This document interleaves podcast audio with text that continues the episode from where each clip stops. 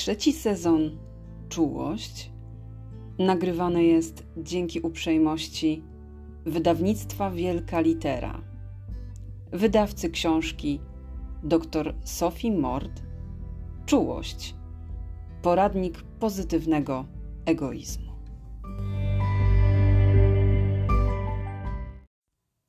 Przyszedł czas na temat, który dla mnie ma kolosalne znaczenie. Naprawdę kolosalne, powiedziałabym number one.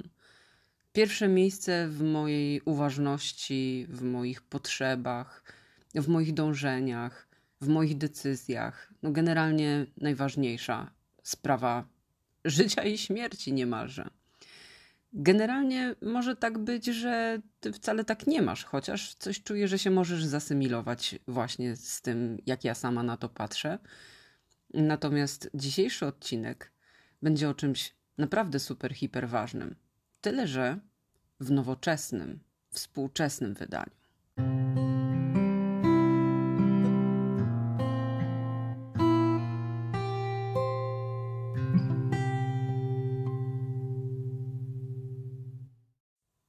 No, mowa o miłości, oczywiście.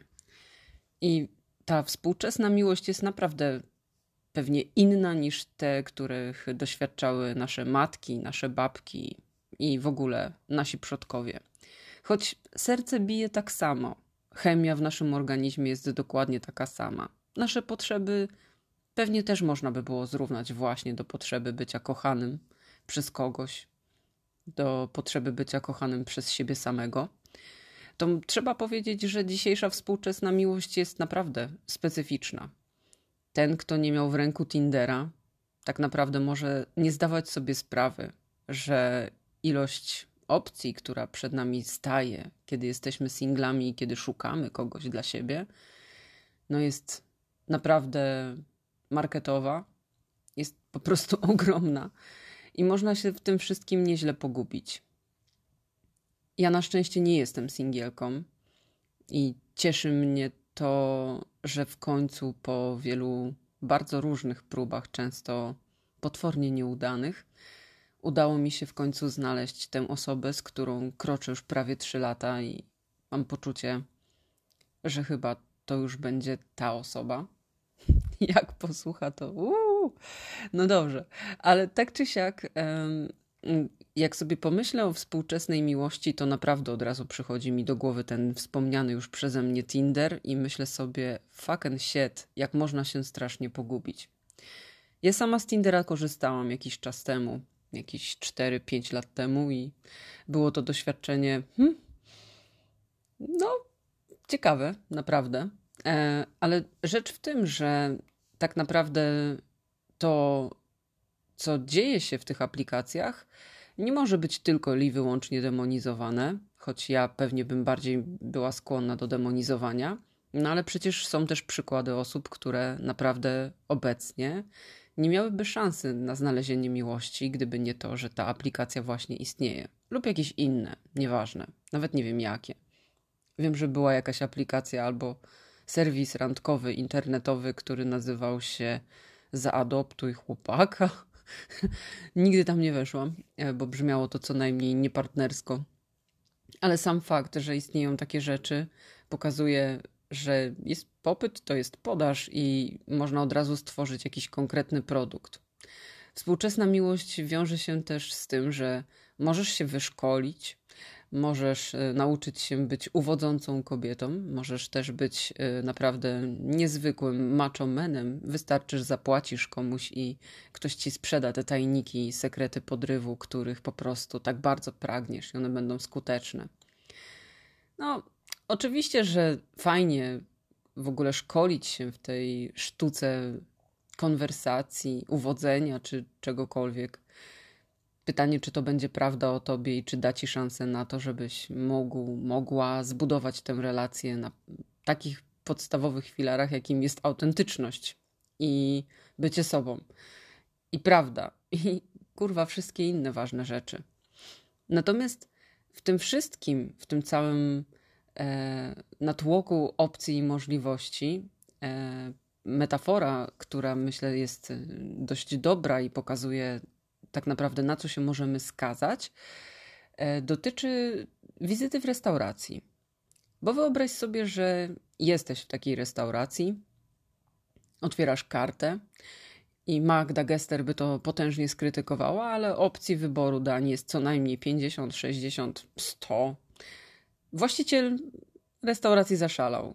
Po prostu dał ci do wyboru kuchnię włoską, kuchnię polską, trochę azjatyckiej, na pewno jakieś jeszcze sajgonki gdzieś tam wciśniesz i generalnie rzecz biorąc, e, jak masz ochotę też na e, coś indyjskiego, to, to z pewnością tam też e, możesz wybrać. I w końcu w tej mnogości tego wyboru decydujesz się na jakieś bezpieczne danie. W tym czasie ktoś zamawia coś zgoła innego z Twoich znajomych, z którymi wybrałaś się lub wybrałeś na ten posiłek. I kiedy zapada ta decyzja, to od razu myślisz sobie, kurka siwa. A może jednak trzeba było wziąć steka albo tego burgera, co wziął ten mój kolega? Czy ja naprawdę chcę to do picia, czy może coś innego? I w takiej dużej ilości opcji, które mamy do wyboru, bardzo często mamy dość duży współczynnik wątpliwości, czy decyzja, którą właśnie podjęliśmy, jest właściwa, więc nigdy nie uznajemy jej za ostateczną. I skoro dzieje się tak przy posiłku, który potrwa może maksymalnie dwie godziny, to co się dzieje z nami, kiedy mamy do wyboru tak dużo osób, z którymi możemy spędzić dzisiaj wieczór albo najbliższy weekend i co będziemy o nich myśleć podczas tego spotkania, wiedząc, że w tej aplikacji, którą właśnie użyliśmy do tego spotkania, czai się jeszcze tyle niepoznanych możliwości. Natłoki myśli, nadmierne wzruszenia, zachwyty pięknem i potoki słów, upragniona cisza, zbyt duża empatia i dostrzeganie niuansów. To wszystko jest darem, a zarazem przekleństwem w wysoko wrażliwym świecie. Idąc ulicą, spędzając czas z bliskimi, rozmawiając z szefem, na każdym kroku masz otwarty szeroki kanał odbioru każdego dźwięku, gestu, słowa, obrazu. Czym jest? Jak sobie z nią radzić? Skąd się tu wzięła? Głęboko wierzę, że świat potrzebuje dzisiaj przede wszystkim wrażliwości. Zapraszam na wysoko wrażliwy podcast. Małgosia Leduchowska.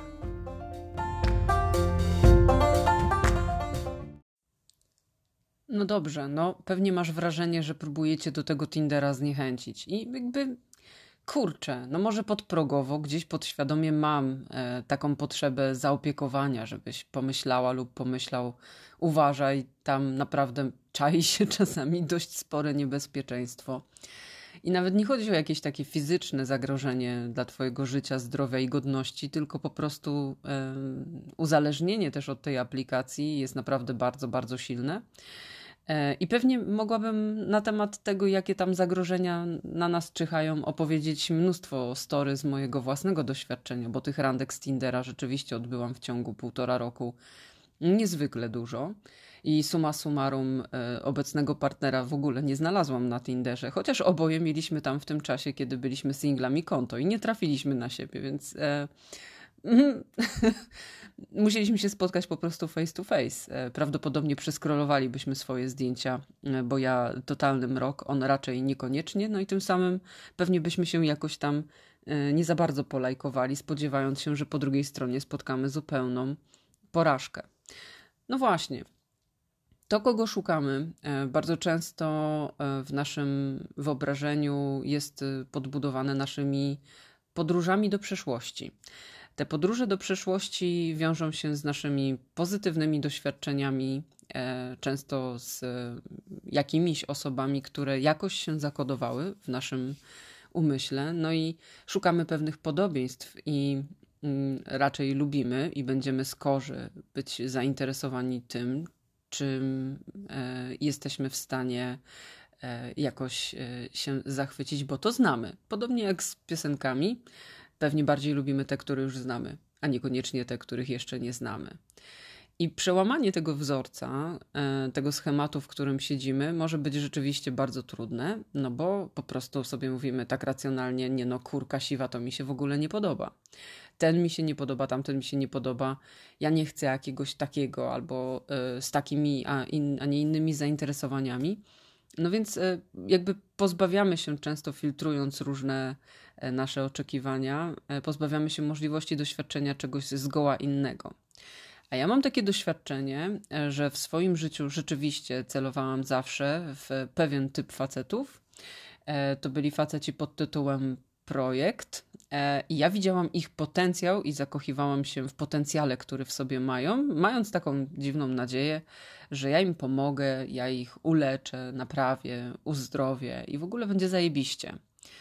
No chyba gorszego gówna sobie robić nie mogłam, e, ponieważ e, potencjał, który ja widzę, to zboczenie zawodowe, to często widzenie czegoś ponad, ale niekoniecznie jest tak, że człowiek, z którym się spotykasz, będzie chciał w ogóle się zmieniać, bo zmiana następuje najczęściej tylko wtedy, kiedy czujesz dyskomfort i chcesz go po prostu jakoś zmienić. No więc y, ja widziałam potencjał, miałam poczucie, że on niedługo się objawi w wyniku mojej ciężkiej pracy i zaangażowania, a nie działo się tak y, wcale y, i tyle. Mam poczucie, że osoby wysoko wrażliwe mają taką tendencję, że albo właśnie chcą uzdrowić, naprawić, być może mm, zasłużyć taką pracą na uczucie z drugiej strony, mm, albo też e, jeśli już e, kogoś szukają, to wolą właśnie poszukać, nie wiem, osoby silniejszej, kogoś, kto się nami zaopiekuje, jakby whatever. E, ten schemat i wzorzec e, poszukiwań e, pewnie może być bardzo zbliżony do mojego. I pewnie bym zaradziła, jeśli borykasz się w tej chwili z osamotnieniem i z niemożliwością znalezienia bliskiej ci osoby, bo ciągle ci, w których celujesz, są albo żonaci i się chcą tylko dodatkowo umawiać, tak jak ja miałam, albo na przykład okazują się być strasznymi, egoistycznymi chujkami albo się okazywali być bardzo narcystycznymi, już nie powiem jakie, bo po prostu ciśnie mi się takie słowo na S, ale na pewno wiesz o co chodzi.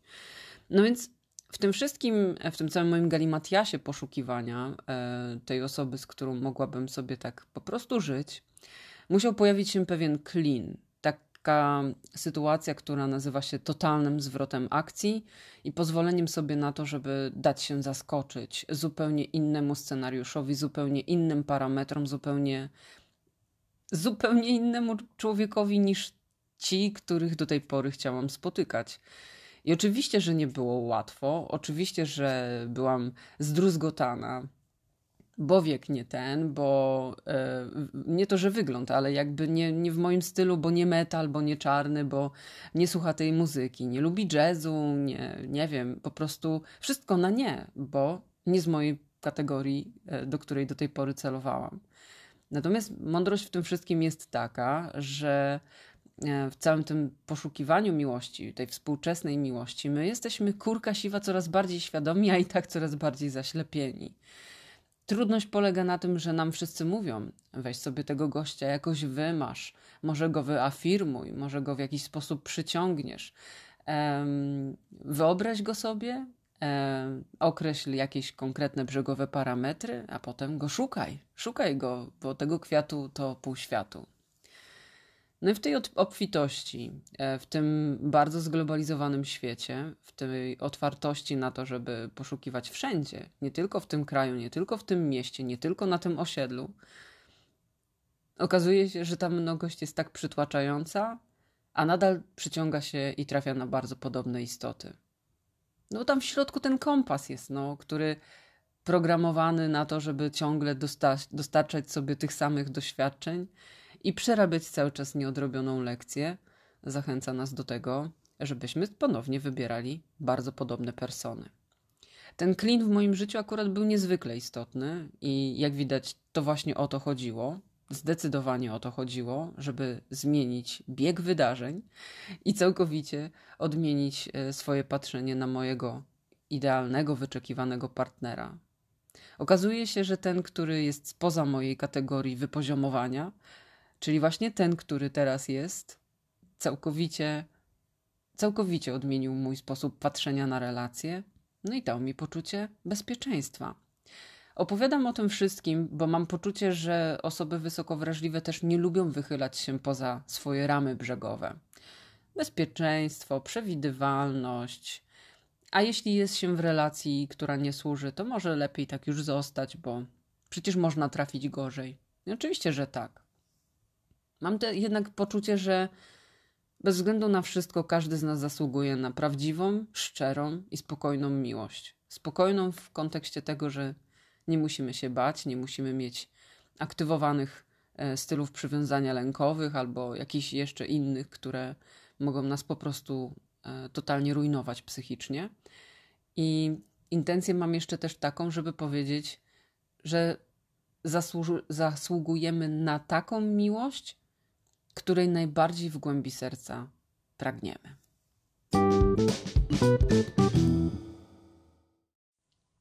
No a skoro zaczęłam o stylach przywiązania, to zapewne kojarzysz, że w jednym z pierwszych odcinków tego sezonu trochę już na temat tych stylów przywiązania mówiłam.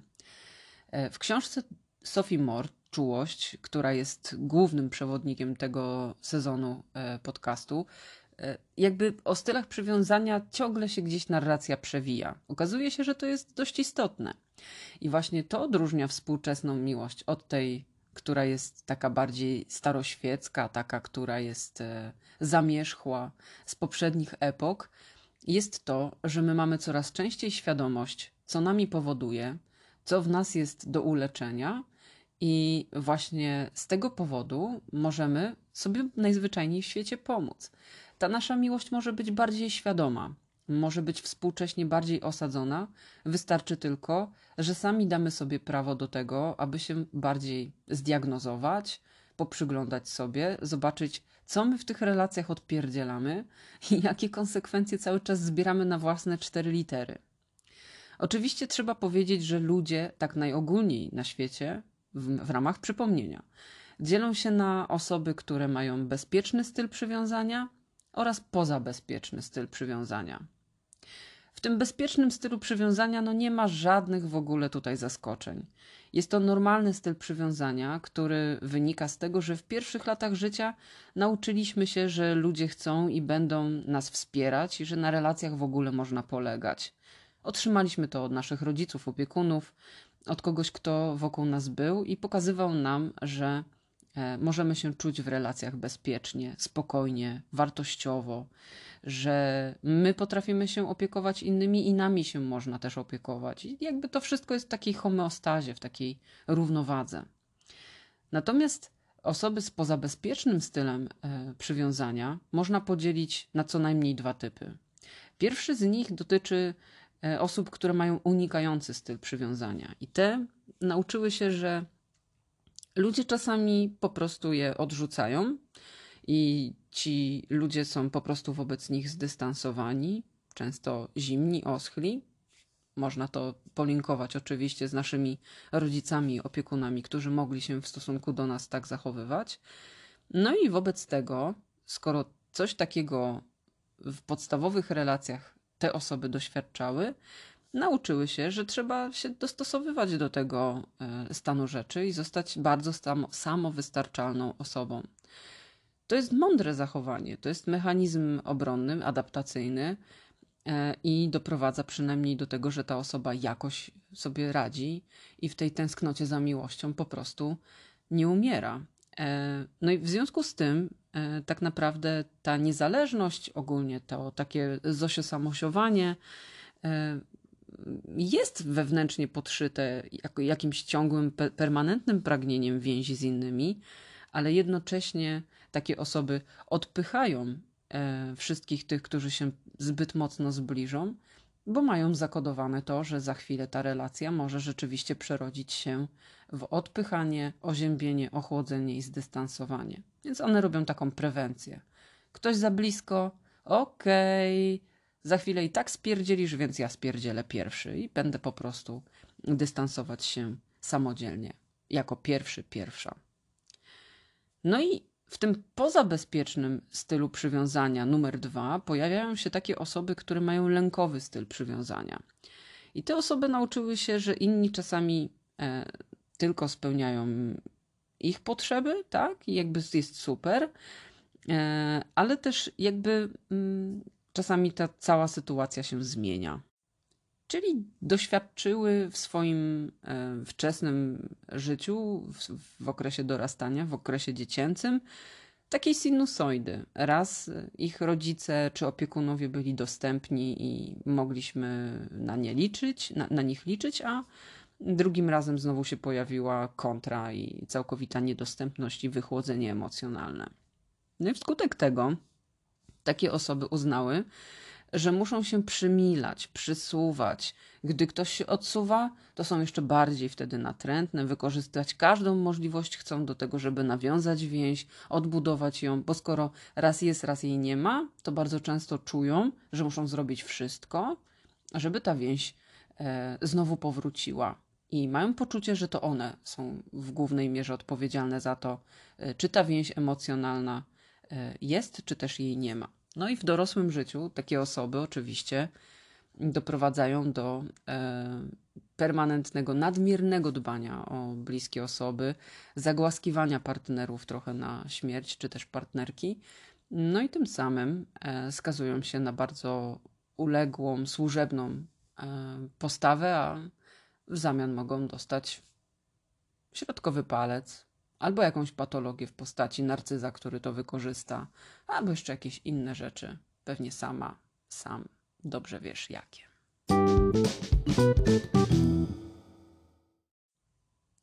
Zarówno będąc e, w unikającym stylu e, budowania relacji, e, stylu przywiązania, jak i będąc osobą, która właśnie taki unikający styl przywiązania posiada, bo bardzo lubią się osoby spoza bezpiecznego stylu przywiązania wiązać ze swoimi albo przeciwieństwami, albo z podobieństwami, to generalnie randkowanie we współczesnym świecie jest naprawdę no, nie lada wyzwaniem.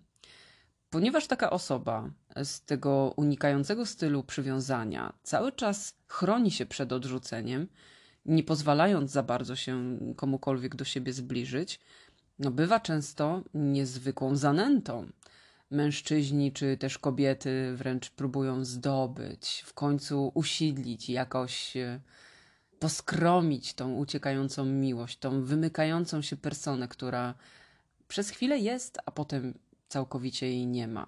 No i generalnie można rozpoznać ten styl poprzez, nie wiem, deklaracje, informacje na samym początku.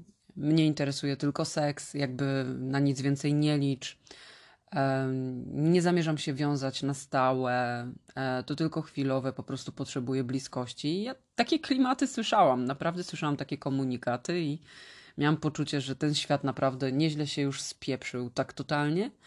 A z drugiej strony miałam poczucie, że chyba e, skoro takie doświadczenie mnie spotyka, to muszę w to wejść. nie wiem, co mną powodowało. Na szczęście szybko się z tego wykaraskałam.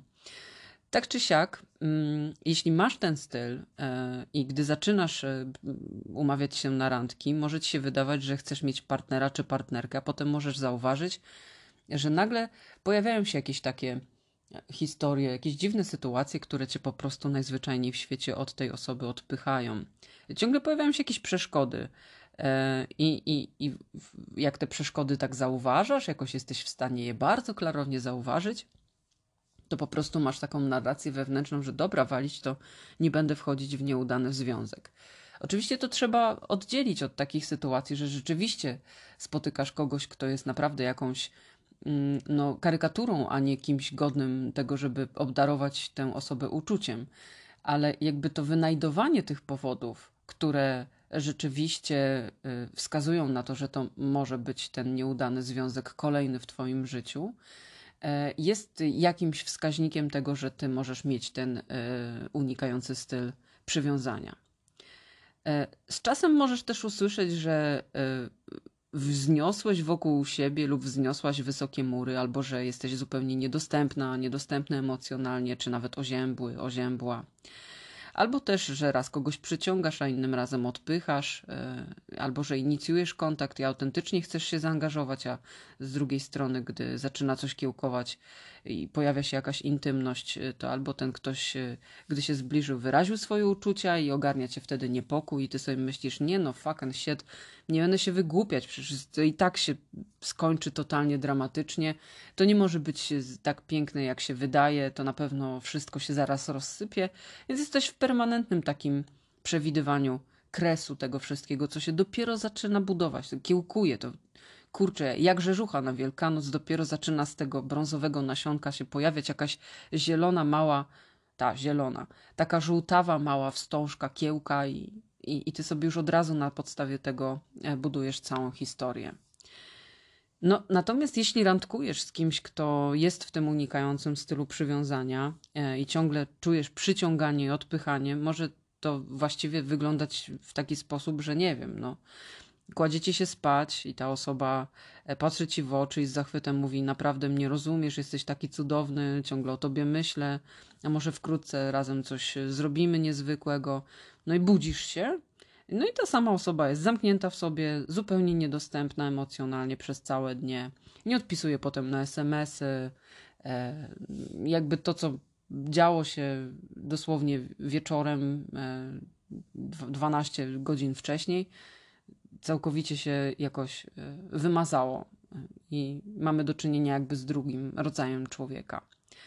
No, przerażające, no bo ogólnie osoby o unikającym stylu przywiązania mogą uważać, że inni zamierzają odebrać im niezależność ogólnie, tak, tak by można było powiedzieć. No bo skoro za dzieciaka sobie tą niezależność tak cudownie wzbudowały i to poczucie samowystarczalności jest naprawdę zajebiście istotne dla nich, to pojawienie się w związku i w ogóle jakiejś relacji na horyzoncie zawsze zwiastuje to, że trzeba okazać miękki brzuszek. No i czasami pokazać, że też e, ta druga osoba jest takim zjawiskiem w naszym życiu, od której wiele zależy. I to niestety tę osobę do tych sinusoid niesamowicie prowadzi. Generalnie też warto wiedzieć, że unikającego stylu przywiązania jest statystycznie najmniej wśród nas. E, I z drugiej strony możesz mieć takie poczucie, że tych ludzi jest od ciula, ponieważ te osoby najczęściej randkują, bo one ciągle jakby są stanu permanentnie wolnego i ciągle są w poszukiwaniach i e, ich potrzeba miłości jest silna, ale bardzo mocno zawaluowana i gdzieś po, po ukrywana w różnych miejscach. No i tym samym e, możesz mieć takie poczucie, że na przykład Tinder roi się od takich gości lub gościówek. No i that's, that's, that's story of my life, no. Co weszłam na Tindera, e, sparowałam się z jakimś gostkiem, to okazywało się, że co? Unikający styl e, przywiązania. Dzień dobry, dziękuję. Dlatego mam taką niechęć do Tindera. No, y, oczywiście to prawda, nie wszyscy na Tinderze mają unikający styl y, przywiązania, ja miałam takie doświadczenie i podkreślam, wcale to nie musi być Twoja historia, ale miej baczenie na to, jeśli na taką osobę trafisz, bo może być niereformowalna. I to, że w Twojej głowie pojawia się wizja, tam jest potencjał, ja go, ją w jakiś sposób przekonam do tego, że relacja może być bezpieczna, to powiem klasykiem: it's a trap. To się kurwa może po prostu nie udać.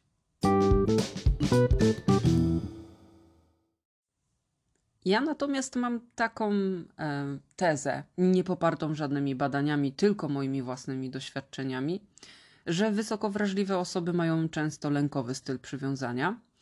E, no i e, randkują w dość specyficzny sposób. Generalnie, jeżeli ty posiadasz taki lękowy styl przywiązania, bardzo często możesz mieć taką narrację, że romantyczne związki są w ogóle rzadkością, mm, że to się nie przytrafia, no i że mm, ogólnie może też tak być, że jeśli już się ktoś pojawia na Twoim horyzoncie, to popadasz w taką trochę manię bezustannego myślenia o tej osobie. I generalnie to jest główny topik Twojego y, obecnego życia, bo z kimś właśnie w tej chwili zaczynasz randkować.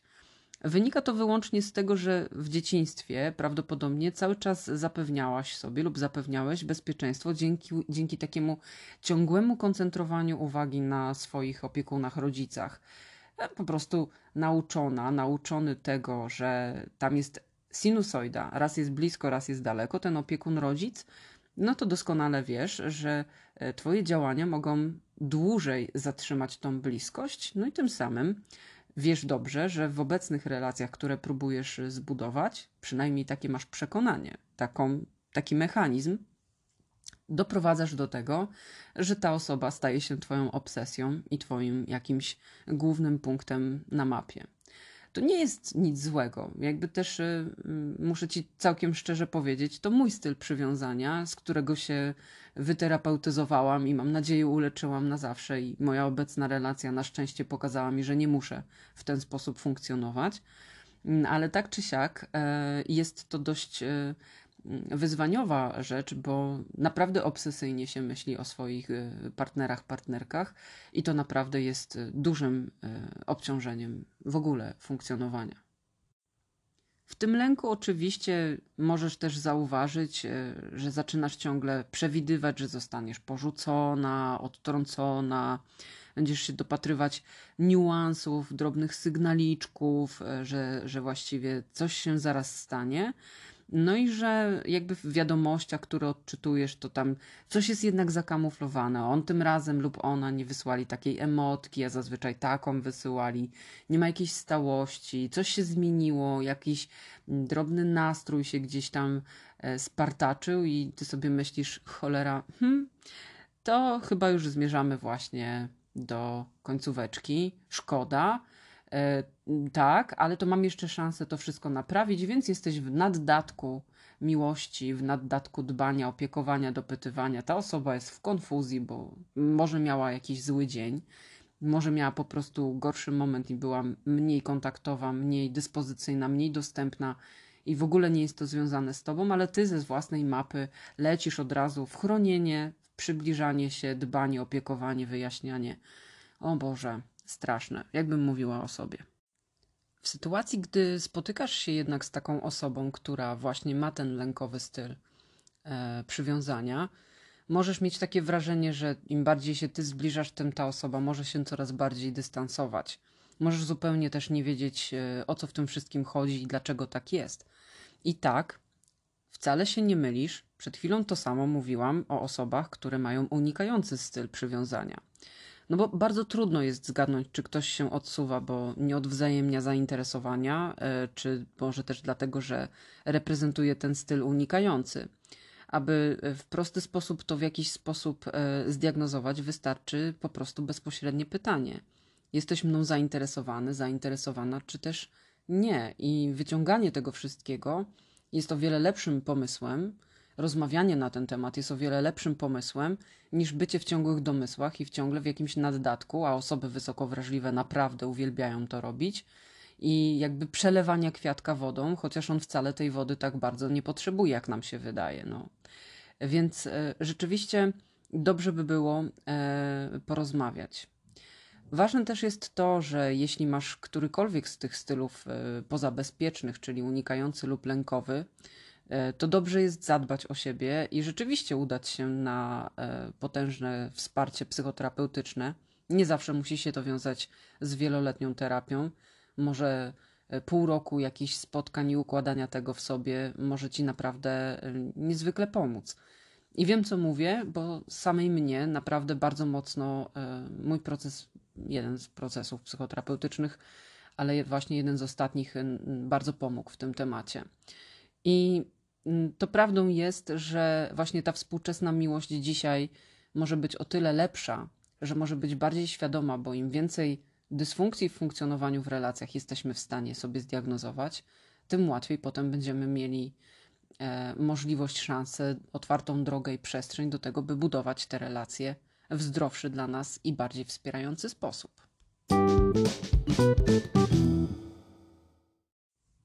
No dobra, ja się z Tobą zgadzam, że możesz mieć rzeczywiście taką myśl, w której przychodzi Ci do głowy jedna zasadnicza rzecz. Ja kurwa nie chcę terapii. No i okej, okay, zgadzam się z Tobą, możesz teraz nie chcieć, nie czuć gotowości, chociaż i tak zawsze będę Ci powtarzała, że warto o siebie zadbać i zawalczyć. I nawet jeśli wiesz, że to będzie boleć, to zawsze to jest droga ku lepszemu. Przez cierpienie do gwiazd, pera spera ad astra. No, tak czy siak, trochę chcę ci pomóc. Pomyślałam sobie, że na podstawie właśnie książki Czułość yy, opowiem ci o tym, co autorka proponuje yy, tym wszystkim, którzy zdiagnozowali u siebie pozabezpieczny styl przywiązania.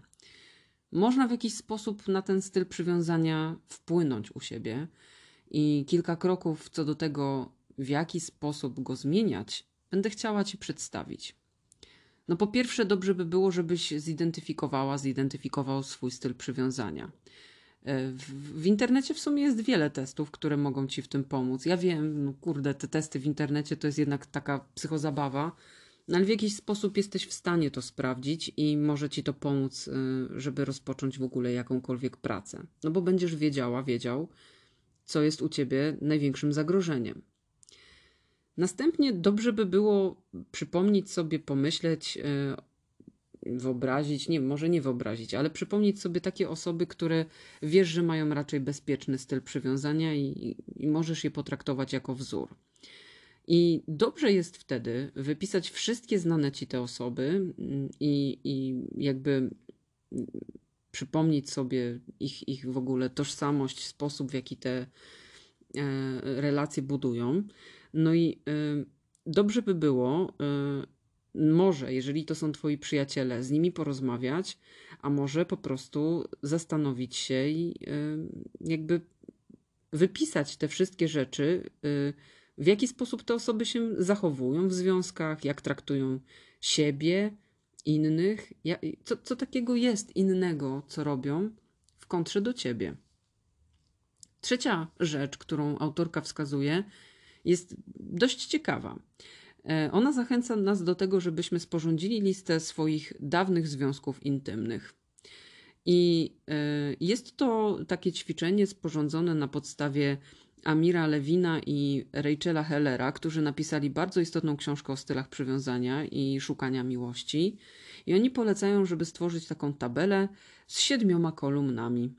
W pierwszej kolumnie umieszczamy imiona wszystkich swoich byłych i osób, z którymi się aktualnie spotykamy. No, mam nadzieję, e, że nie będzie to takie trudne.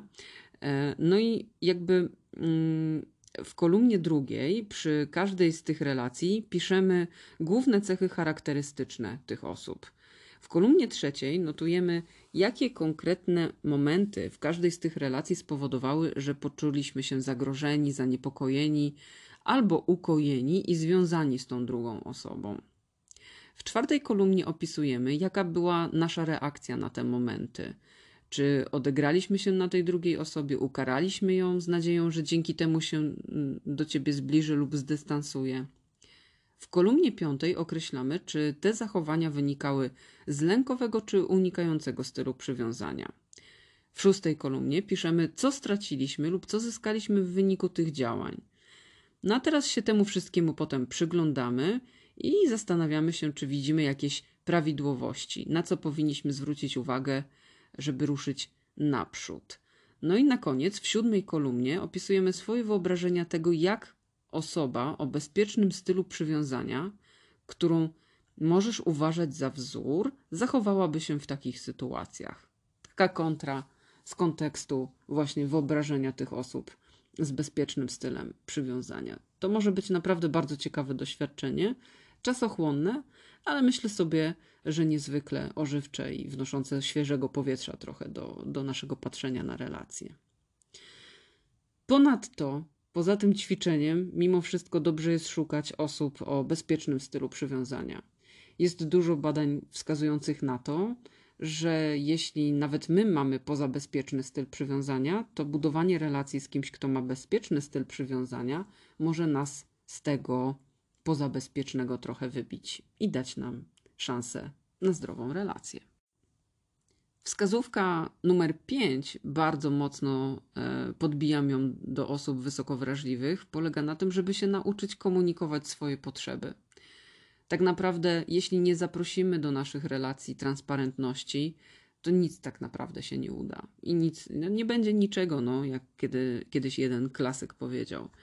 E, to komunikowanie się, że zostaliśmy zranieni, że e, jakby mamy potrzeby odegrać się, chociaż to bez sensu i w ogóle to do niczego nie zmierza, naprawdę jest e, jedną z istotnych, istotniejszych filarów budowania relacji. Na początku są motylki, na początku jest duża fascynacja, na początku jest bardzo dużo seksu i takiej takiego cielesnego obcowania ze sobą i to jest naprawdę super, ale jeden krok dalej jest już budowanie więzi i ta więź pojawi się tylko wtedy, kiedy będziemy szczerzy. No i Na koniec, jeśli jesteś w momencie randkowania i poszukiwania swojej miłości, to bardzo ci polecam, żebyś była albo był dla siebie cholernie życzliwy, bo style przywiązania mają swoje przyczyny.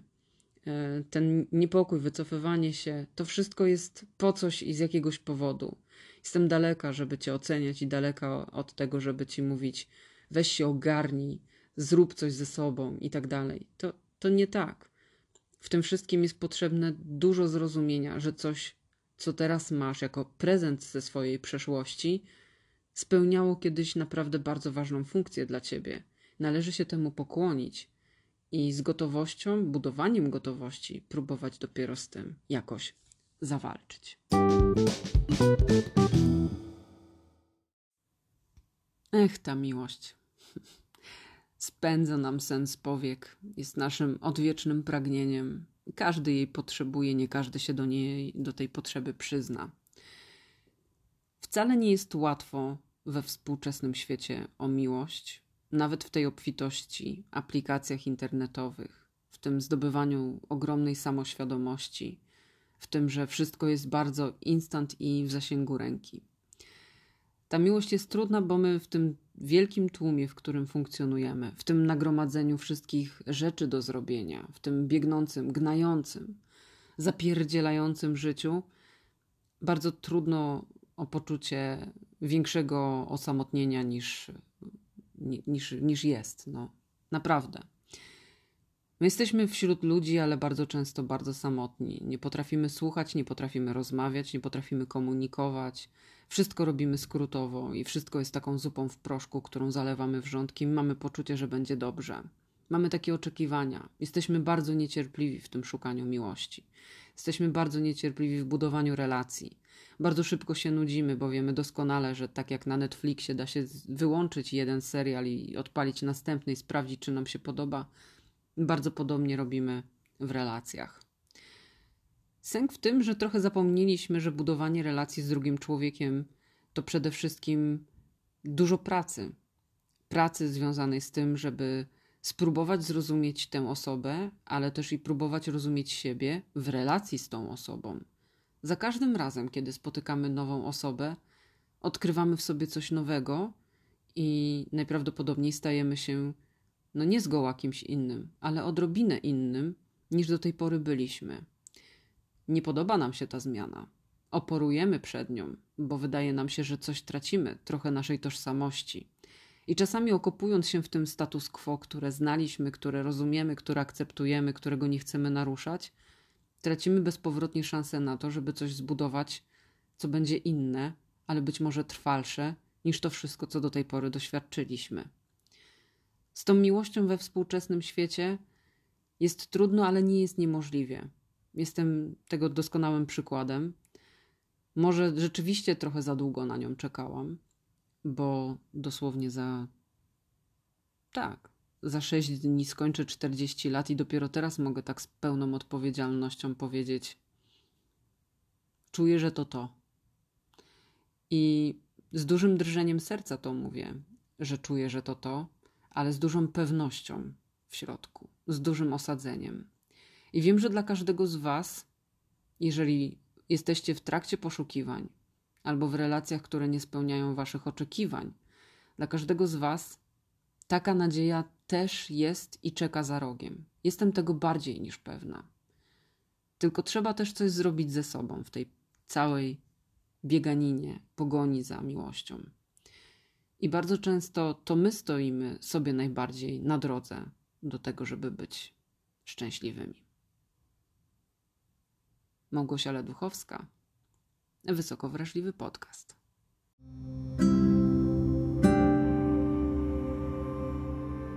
Jeśli Ci bliskie to, o czym opowiadam, i z jakiegoś powodu myślisz, że mogłabym Ci pomóc, i szukasz takiego sposobu, to z jednej strony możesz do mnie napisać prywatną wiadomość, a inne formy wsparcia znajdziesz na moim Instagramie Wysoko Wrażliwy Podcast, przeglądając wyróżnione relacje. Zapraszam.